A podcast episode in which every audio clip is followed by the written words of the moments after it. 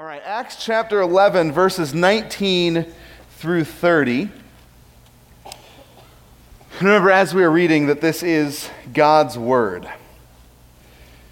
Now, those who were scattered because of the persecution that arose over Stephen traveled as far as Phoenicia and Cyprus and Antioch, speaking the word to no one except Jews. But there were some of them, men of Cyprus and Cyrene, who on coming to Antioch spoke to the Hellenists also, preaching the Lord Jesus. And the hand of the Lord was with them, and a great number who believed turned to the Lord. The report of this came to the ears of the church in Jerusalem, and they sent Barnabas to Antioch. When he came and saw the grace of God, he was glad, and he exhorted them all to remain faithful to the Lord with steadfast purpose. For he was a good man, full of the Holy Spirit and of faith, and a great many people were added to the Lord. So Barnabas went to Tarsus to look for Saul, and when he had found him, he brought him to Antioch. For a whole year they met with the church and taught a great many people. And in Antioch the disciples were first called Christians. Now, in these days, prophets came down from Jerusalem to Antioch, and one of them, named Agabus, stood up and foretold by the Spirit that there would be a great famine over all the world. This took place in the days of Claudius. So the disciples determined, everyone according to his ability, to send relief to the brothers living in Judea. And they did so, sending it to the elders by the hand of Barnabas and Saul. May this word of the Lord comfort our hearts and make us bold as missionaries. You may have a seat. Good morning. Good morning. My name is Seth. I'm one of the pastors here, and I'm part of the teaching team, and I get to walk us through this text here this morning. Uh, when I was 17 was when my wife first agreed to date me, first agreed to uh, uh, call me her boyfriend. And here's kind of how it happened. Well, I had a crush on her for a couple of years and really wanted to date her, and she kept dating a bunch of other idiots, which is how I'm sure they're fine people, but to me they're idiots, you know. And and I kept I, I really liked her, and I kept kind of pursuing her, and she would uh, say yes to go to dances with me as a friend and it was pretty painful for me, but I was like, I'll take what I can get, that's fine. And then eventually, about right before her senior year of high school, she ended up saying that she liked me back, which was kind of like a really big deal for me. And so I went right away, I was super stoked about it, and I was all excited, and I started telling her, um, I want you to call me your boyfriend, and I want to call you my girlfriend. And she was like, chill out, like, this is a lot really fast. But I really wanted to throw the label on it, and I was, it was a big deal to me that there have this label because that would have given me like the security and the label that I wanted. You know, there's debate whether whether I liked her or if I liked the label, which one of those things happened. But eventually, she, she wouldn't she wouldn't date me formally. She was just kind of like comfortable getting to know each other, and I was a little too eager for that. So eventually, I gave her this ultimatum, and I said, "Well, here's the deal: either you're going to call me your boyfriend, or I'm going to stop talking to you." And and she responded with, "Fine, I'll be your girlfriend," which I took as like, "Nice, here we go." Like we're, we're now where we're supposed to be, and it was really great. And then uh, she had a terrible three weeks and broke up with me three weeks later because of everything I just talked about as all the reason you need. And then later on, I got over the pressuring for the title and started uh, stopped doing that, and now we're married, so it worked out, worked out okay. But it was a it was a bumpy road getting there. But kind of like, but think now when I look back and think about all the reasons why she was resistant to wanting to put a label on it, a lot of it has to do with all the baggage that comes with that type of label. You accept that label, and there's all these unwritten assumptions of responsibilities that now you're supposed to have. You have to update your Facebook status. You have to uh, say things to other people. Like, and there's all that comes along with that label and receiving that label. And so it wasn't that she was opposed to dating me. She would never be opposed to that. But that was, it was, actually, that was actually, that was part, part of it too. It was mostly, though, she was opposed to the label that came with uh, dating me, which is fine, and I'm over it now. But uh, what you see in this passage is that, the, is that the, the church gets a label for the first time. They really kind of had been Jews for a while. They talked about the way of following Jesus, but in this passage it says in the end of verse 27 and in Antioch the disciples were first called Christians. And so this label comes, and all of a sudden now they're this distinct people, mix of Jew and Greek and now that creates all this opportunity for all these assumed baggage that gets wrapped up in with the label. And for a lot of people in this room who might have been Christians for many years, um, a lot of times I have to ask ourselves the question is have we taken the time to count the cost of that label. Because a lot of baggage comes with the word label. I mean, with the word, not with the word label, with the, with the label Christian. A lot of baggage comes along with that. You can't watch the news for five minutes without seeing these loaded terms getting thrown around in a whole bunch of different ways. But it's weighty for us to think about is what is the baggage that really comes with the label of Christian? Because for a long time they assumed that just kind of all Americans were Christians, or that all certain types of people were Christians, or that all Republicans are Christians, or that all certain all these different people are Christians. But what is the baggage that comes with the label Christian? How have we done work with that? How have we wrestled with that? Um, the third commandment, Exodus 27, says this You shall not take the name of the Lord your God in vain. And growing up, I kind of assumed that that meant just not using God's name as an expletive or as a way of just kind of expressing anger, just kind of loftily tossing it out. And while that's probably true in a sense, what this verse really is talking about here is you shall not take on or take up or carry the Lord's name in vain. Like if you're going to take the name of the Lord on you and go about walking through your life, there's a sense that you should recognize that that's a weighty thing that I've had friends in different circumstances and in different environments who are doing things that are obviously against God's will, who are obviously dehumanizing to people in certain ways, whether it's treating workers poorly or uploading inappropriate things online, and then when it goes really well for them, they say, to the glory of God. and you go, is that how it works? Do you get to just do whatever you want and then say, to God's glory at the end, and then that's how it works? But this invoking God's name, this taking God's name on ourselves, if we call ourselves Christians, there's a lot that goes along with that. And this third commandment, you shall not take the name of the Lord God in vain. Now, these Christians here are called Christians for the first time. And for all of us in this room, what does it mean for us if we take on the name of the Lord? How weighty is that? How much does that label affect the way we view ourselves? And so, in this passage that we just read, we're going to see four things that we lose and one thing that we gain when we take on the name Christian. So, in this passage, I'm going to walk through it. I have some bullet points here, but four things that we lose and one thing that we gain when we take on the name Christian. I'm going to pray for us, and then uh, we're going to walk through this passage one more time. Will you pray?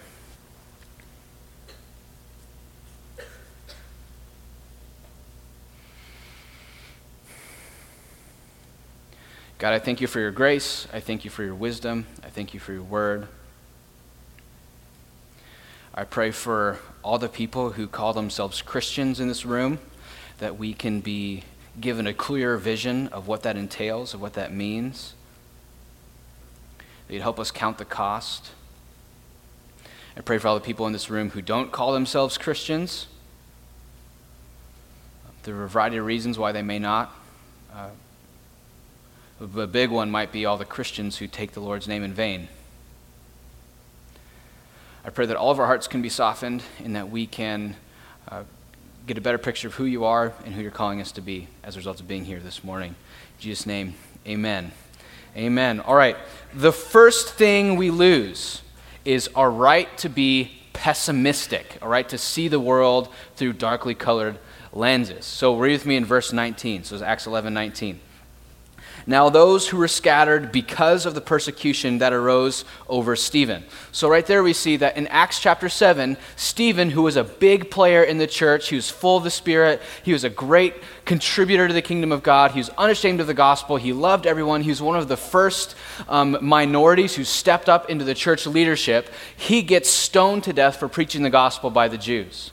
And you can imagine that if you're Stephen, especially Stephen or Stephen's close friends, in Acts 7, Stephen gets stoned to death, and all you see is how bad the situation is. All you can see is, I thought we were starting a movement. I thought this was going to be a, good deal. I thought God's power was working through this. I thought blank, blank, blank. And then persecution happens and murder happens. Some of you are in the midst of experiencing all types of pain, um, deaths of relatives, loss of many different kinds, and all that you can see right now is how negative and how bad it is. That's totally fair. But what we see here in Acts 11:19 is that the church flees that persecution and they go out and away from where the evil persecution and murders are happening, and they go about spreading out all over the area. And as they go, verse 20 says that the hand of the Lord is with them, and they are preaching the Lord Jesus, and many people are coming to faith. Do you think that Stephen, as he's being stoned to death, knows that four chapters later, that his persecution and his death was going to further people hearing about the resurrection of Jesus all over the world. Not a chance. Not a chance. Do you think Stephen's friends on the day of Stephen's murder were going, hey man, think positive? No, nor should they have been. That's not how it works. Stephen's death was objectively terrible, it was horrible, and all of his friends, and him included, should have felt the right and the freedom to mourn and feel that pain and go, this is terrible. However, that being true doesn't dismiss the fact that this is also true that we serve a God who never wastes pain of any kind. We serve a God who does not call good bad, but takes that what is bad and is able to work all things together for good according to his mission in our flourishing. And so when Stephen dies, it looks only bad, but in our God's sovereignty and how good he is, he uses that bad for the sake of good. That because of Stephen's death, because of what was going on there, because of the evil that was taking place in one place, God works it together in his beautiful, majestic storytelling way and is able to mobilize his people to preach the gospel to people who they otherwise would not have gone to. So here's the question I have for us looking at this. Is Stephen didn't see the good, but yet he still endured in faith and believed if you are in the midst of pain and suffering right now, there's a really good chance that you'll never see the good in this life. There's a good chance that you might not see how God worked it together for good. There's a good chance that you won't get to see the fruit that comes from your pain. Do you have the faith to believe that even though you don't see the fruit, to believe that it still exists do you have the faith to believe that even though you might not see how God is making good of your pain, that He is? Because Stephen sees it now, now that he's dead. you might not see the good that God's doing through your pain until after your death, until Christ returns. But I promise you that we serve a God who works all things together for good, who is never wasting pain, and who, because of that, means that we cannot be pure pessimists. We can experience the bad, we can sense the bad, we can feel the bad, we can not call white black and not call black white, but we can feel the bad and in the midst of that, believing that God is good in ways that we can't even see and fully understand. When you take on the name Christian, you're saying, I believe in a sovereign God who works all things together for good, and I lose my right to be pessimistic. Tertullian was uh, a church father from Africa, and legend has it, or the story has it, that he came to faith while seeing someone being murdered for their faith. And he says this We are not a new philosophy, talking about Christians, but a divine revelation. That's why you can't just exterminate us. The more you kill, the more we are. The blood of the martyrs is the seed of the church. So here's a man who came to faith seeing the boldness of people while they're being murdered for their faith. And he's the one who's saying the blood of the martyrs is the seed of the church. And this is true as the gospel goes forward, but it's true in bigger, more comprehensive ways than that, that God never wastes our pain, and he's always accomplishing his will, even when we don't see it. Second thing we lose we lose our right to cling to the status quo or our culture's normative way of viewing the world. And we see this in verses 19 and 20. So, um, same passage just read. Um, that these Jews went out fleeing the persecution, and some of them spoke to no one except Jews. But there were some, men of Cyprus and Cyrene, who, on coming to Antioch, spoke to the Hellenists also, preaching the Lord Jesus. And so, if you've been with us the last couple of weeks, you're probably going, this whole Jew Gentile thing is getting really old. Because every single week, there's this theme of the Jews not liking the Gentiles and the Christians needing to repent of their infighting and racism. It's a weekly theme. I'm literally preparing my sermon and going, this is getting old. I'm tired of talking about this. It's exhausting for me to talk every single week, and you're probably going, say a new thing, and I'm going, well, the Bible says the same thing again and again and again. It's the Jews, even after they become Christians, still are racist against the Gentiles. And so these Christians, still dealing with their racism, go out avoiding the Gentiles and only talk to the Jews. But then some of the Christians are able to go and overcome the status quo and are able to reach out across um, across ethnic and language lines, even in some cases, and they're able to go past what the culture says they're allowed to do, and they're sharing with everyone. And so when you become a Christian, as these Christians do, there's a lot they have to give up. Their culture's normative way of viewing race goes away. There is a new way that Christians are called to view ethnic diversity and ethnic um, divide, and it's to bridge the gap, to listen, and to be one. That there's no longer two, but there's now one in Christ. And so, a lot of the times, what we as Christians want to do, and I do this all the time, is I want to be a moderate follower of Jesus. I want to follow Jesus to the extent in which it doesn't make me socially awkward or weird. I want to follow Jesus to some good extent where nobody's going to think that I'm some kind of weird person. I want to follow Jesus moderately.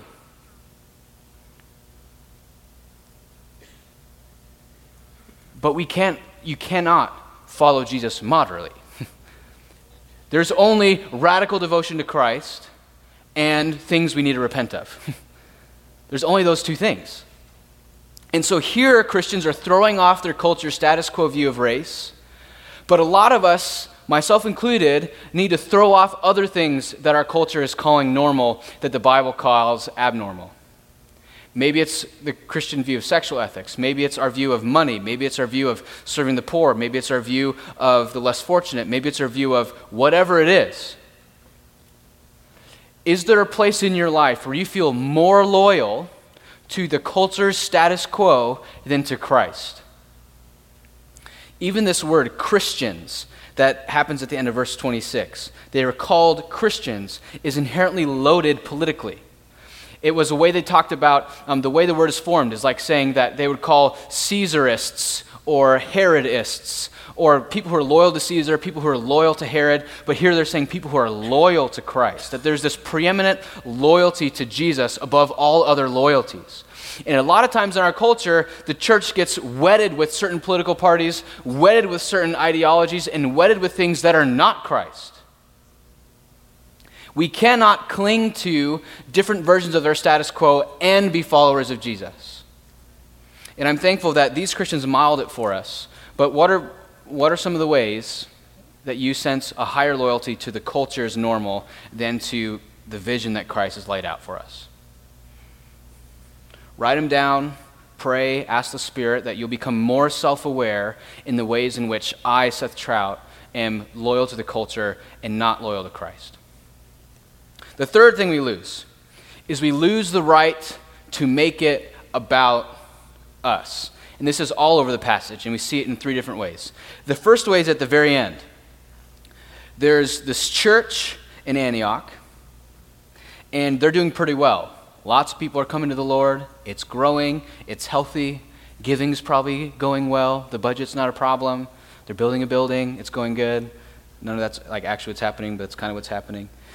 But then they find out that there's another church that's having real difficulty and pain. And so, this healthy, big church sends money, resources, and leaders to this hurting other church. And so it's not about each individual local church doing well, but it's about every local church doing well. It's not about Redemption Gateway being a great, healthy church. It's about the kingdom of God coming to earth as it is in heaven everywhere. That we do not want to be the type of church that competes with and talks trash about and slant, takes easy stabs at other churches because we do it this way, they do it that way. Rather, we want to support and resource and partner with other churches all over the valley as much as possible. Because it's not about us as a congregation, just like it wasn't about Antioch as a congregation, it's about Christ and his kingdom and his church everywhere. And so it's not about us as a church. But then also, what we see here is it's not about us in our positions. Barnabas, um, let's read with me in verse 22. So the church is growing, it's going really well, and the report of this came to the ears of the church in Jerusalem. And they sent Barnabas to Antioch. So the church is growing well. The church goes, Barnabas is a great stud leader. Let's send him to Antioch, and he'll be able to kind of help give some direction there. Verse 23 When he came and saw the grace of God, he was glad. And he exhorted them all to remain faithful to the Lord with steadfast purpose. For he was a good man, full of the Holy Spirit and faith. And great many people are added. So Barnabas is there. It's going well. People are becoming Christians. They're encouraged. It's nice. But a bunch of people come to Christ, and Barnabas goes, I can't do this on my own. So Barnabas went to Tarsus to go get Saul. So this kind of shows awareness in Barnabas' mind in two senses. One, Barnabas is kind of aware of his leadership ceiling. He's going, This is getting bigger than I can handle on my own. And for him to bring Saul on and lead with him, that involved him losing power. He went from being the guy to being one of the guys. He went from being the head guy to being one of the people. And so Barnabas is Christ like in the way that he gives away power and is enabling and empowering this younger Christian named Saul to get opportunities and reps. So Barnabas goes from being the guy to being one of the guys. But then also, what we see is Barnabas isn't just thinking about him, his own development, and his own agenda, but he's also thinking about Saul. Because when Saul became a Christian two chapters ago, he did so on the basis that God was calling him to reach the Gentiles. And so Barnabas is here going, Look at all these Gentiles becoming Christians. Who did God call to do this? Saul. Saul's gifted at this. Saul, you're called to do this. Come with me. And so Barnabas is not just aware of him, but he's also aware of Saul, what Saul's calling is, and what Saul's needs. And so Barnabas, even in his leadership, isn't making it about him, but he's also making it about bringing up and developing Saul. And a lot of times we tend to compete with people with similar giftings as us. I'm totally competitive. If I was serving on guest services, I would probably spend a lot of the time thinking about how I could be the best guest services person better than those people. If I was making coffee, I'd be thinking, how can I make the coffee better than them? How could I, when I'm preaching, I have to really work against not comparing myself to Luke and Josh because I want to, not because I'm trying to learn from them, because in my mind, I'm in an evil way trying to size myself up. But Barnabas brings on Saul, who eventually overtakes him and goes beyond where Barnabas was as far as leadership. So much of our identity comes from comparing and competing with other people, whether it's serving in guest services, leading in RC, at work, at home, their kids, our kids, their income, our income, our house, their house, our sermon, their sermon, our room, their room. When you take on the name of Christ, the source and power of your identity comes from the name of Christ. It comes from the finished work of Jesus on the cross. It does not come from your performance compared to other people's performance. Are there ways in which you are tempted to find your identity as it compares to other people?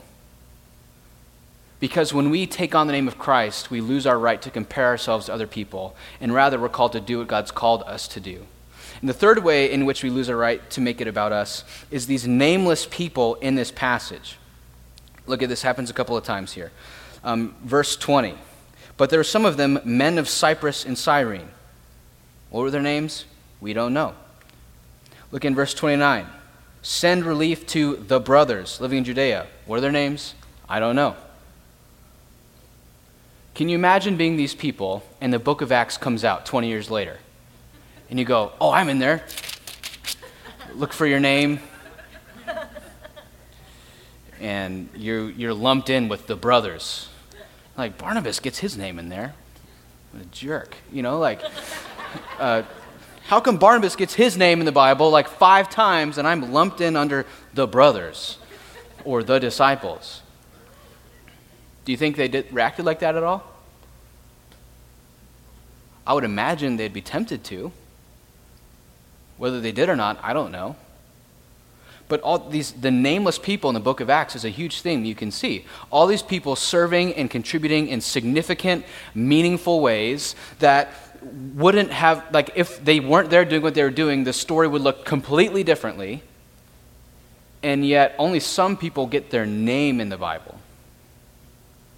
Thinking about that even in terms of Mother's Day, all the thankless tasks that mothers do all the time, every day, 16 hours a day or more. Who's thanking you? You know, you might be lucky to get flowers on Mother's Day later on, you know, once people come to their senses. But, but until then, it's pretty thankless for like 25 years, hypothetically. So. or think about all the different people who just serve in all these different ways, unseen and unthanked, and yet they're doing significant kingdom work. And so I, I recognize that even in my own heart, I had a mentor one time tell me, you need to do something that's costly to you, that serves other people, and tell zero people about it. And that's an important thing for your own spiritual development. I remember thinking, like, sure, that's fine, that's easy. And so I went and did something. And it, like, every person I saw for the next week, like, I just so badly wanted to tell them, did you, did I and I wanted to tell them what I did. So, like, it was just eating me on the inside that I wanted to get the praise of people. I wanted to make it about me when I was kind of supposed to be serving God.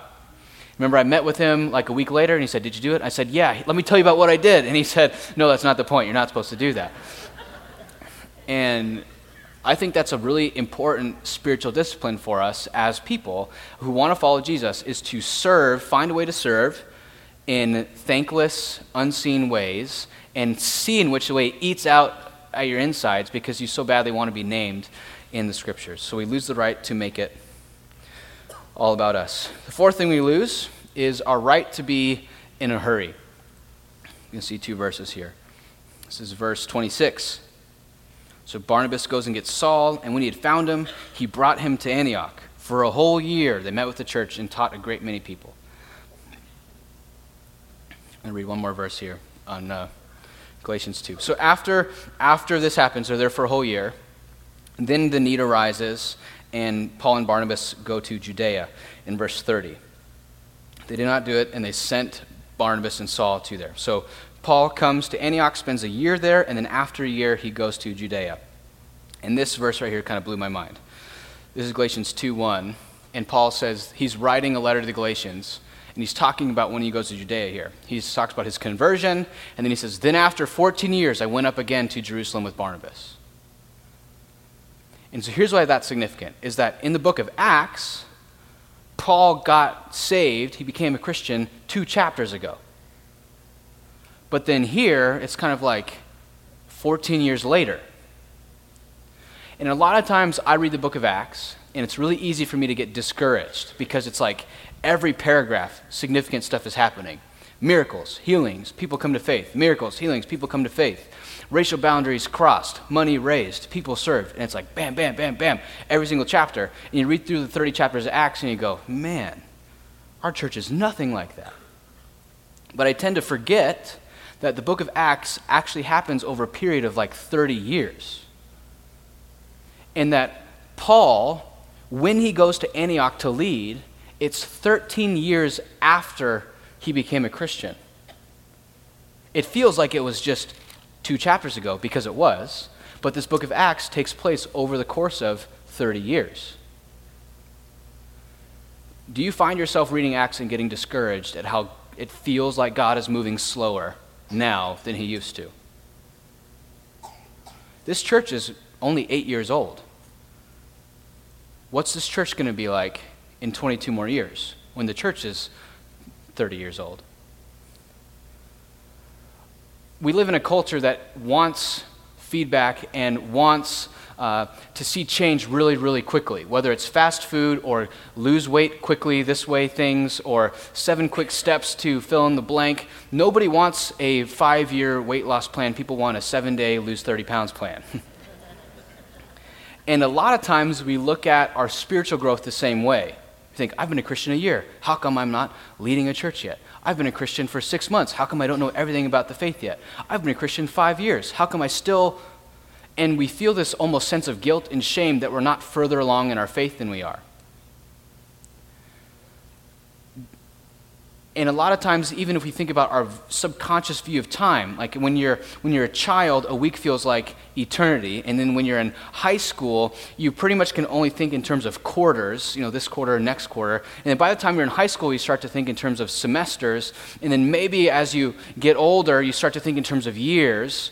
But how many of you in this room have a vision or a subconscious view of yourself of how i'm going to be as a mature man or woman of god in 13 years because it took Paul 13 years before he came and led at Antioch. There's no get mature quick scheme in the kingdom of God. That's not how it works. The only like acceleration you get in maturing is suffering. it's not painless and it's not quick. It takes time. And so maybe you've been following Christ for a year and you kind of feel like I should know more. And maybe you've been following Christ for five years and you feel like I should be not struggling with this anymore. But I want us to think that like we cannot, we lose the right to be in a hurry when we see way the scriptures teach of what the time it takes to mature as humans. It takes a long time. I am 26 and I can't even wrap my head around what's going to be like to be 40. It just feels like 14 years is a long chunk of time. And to go from when Paul became a Christian to when he was at Antioch, going to give help at Judea was about 14 years. That's a huge chunk of time. And I think that we should spend more time as Christians both being patient with our development and having a vision for ourselves that's longer than a semester long, that's bigger than two years from now, but 14 years from now. How can we think in longer term chunks rather than short term chunks? So those are all things we lose. Um, one thing we gain. The one thing we gain is the hand of the Lord. This happen, we see this in the very beginning of the passage. Verse 21. So they're preaching the Lord Jesus, and the hand of the Lord was with them, and a great number who believed turned to the Lord.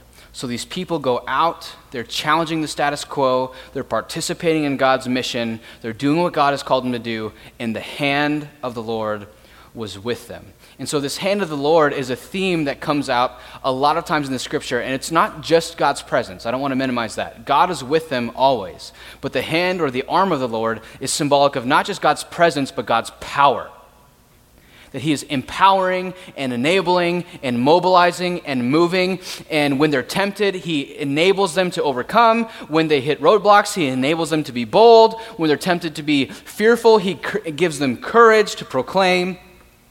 And I think about even in Isaiah 52, which is a prophecy of the coming gospel, the way he describes the gospel is after Christ is raised from the dead, that the Lord has bared his holy arm before the eyes of all the nations, and all the ends of the earth shall see the salvation of our God. So God literally is flexing at people, scaring them back who are standing against his mission in the world, which is to proclaim Christ is risen everywhere. That God is working cosmic renewal, erasing the divide between Jew and Gentile. He's erasing the divide between lost and found. He's taking people who are once far off and bringing them near. He is pouring out his renewal over all mankind, and anything that gets in his way, he's going to flex at him. The kingdom of God is not a matter of talk, but it's a matter of power. In Acts 1 8, Jesus says, You will be my witnesses, and when the Spirit comes, you will receive power. That we as Christians have a very low view of God's presence, much less his power. And so when we're tempted, and we fail, and we fail, and we fail, we have this choice. Do we walk into defeat and shame? Or do we sense and tap into and walk into the power of God to help us overcome? Alexander the Great was great. He conquered lots of things. He's a big deal. He was huge back in the day. And one of the things that people would do um, for ways of kind of trying to tap into that Alexander power or whatever is they'd name their kids Alexander. So there's all these, in Alexander the Great's kingdom, there's all these kids running around named Alexander. And it was kind of like, Alexander's courageous, I'll name my son Alexander, and then he'll grow up and be courageous. And so one time he's working in like their hangout place for the military people, whatever that is. And one of his commanders comes to him and says, Alexander, there's this guy named Alexander who's a huge coward.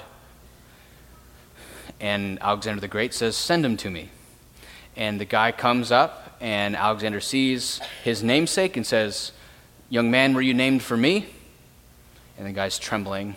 He says, Yes, I was, sir and he says, then get courageous or change your name.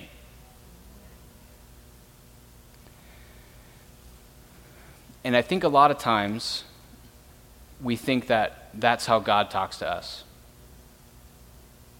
You call yourself a Christian? Well, then get your crap together or stop calling yourself a Christian.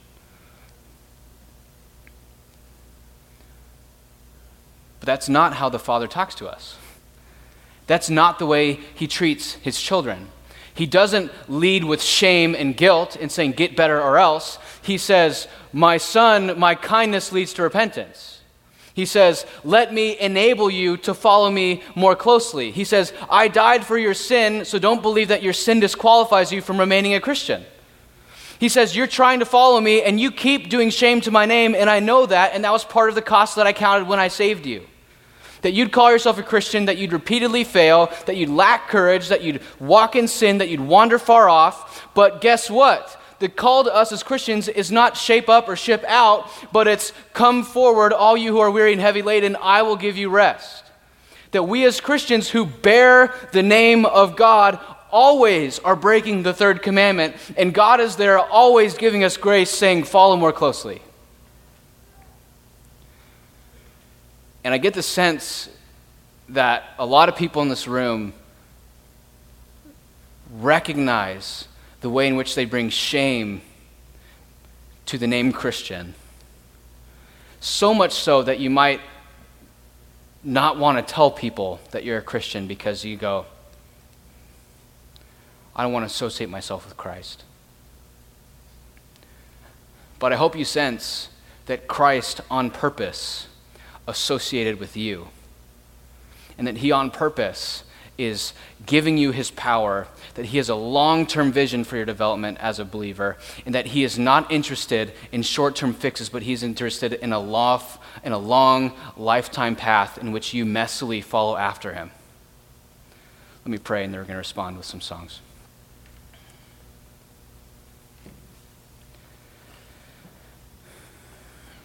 Father, you are so good to us. That we who call ourselves Christians don't represent you well a lot of the time. But yet you still give us grace. You still, in kindness, lead us into repentance. I pray that we can have a long term view for ourselves in the same way that you have a long term view for us. In Jesus' name, amen.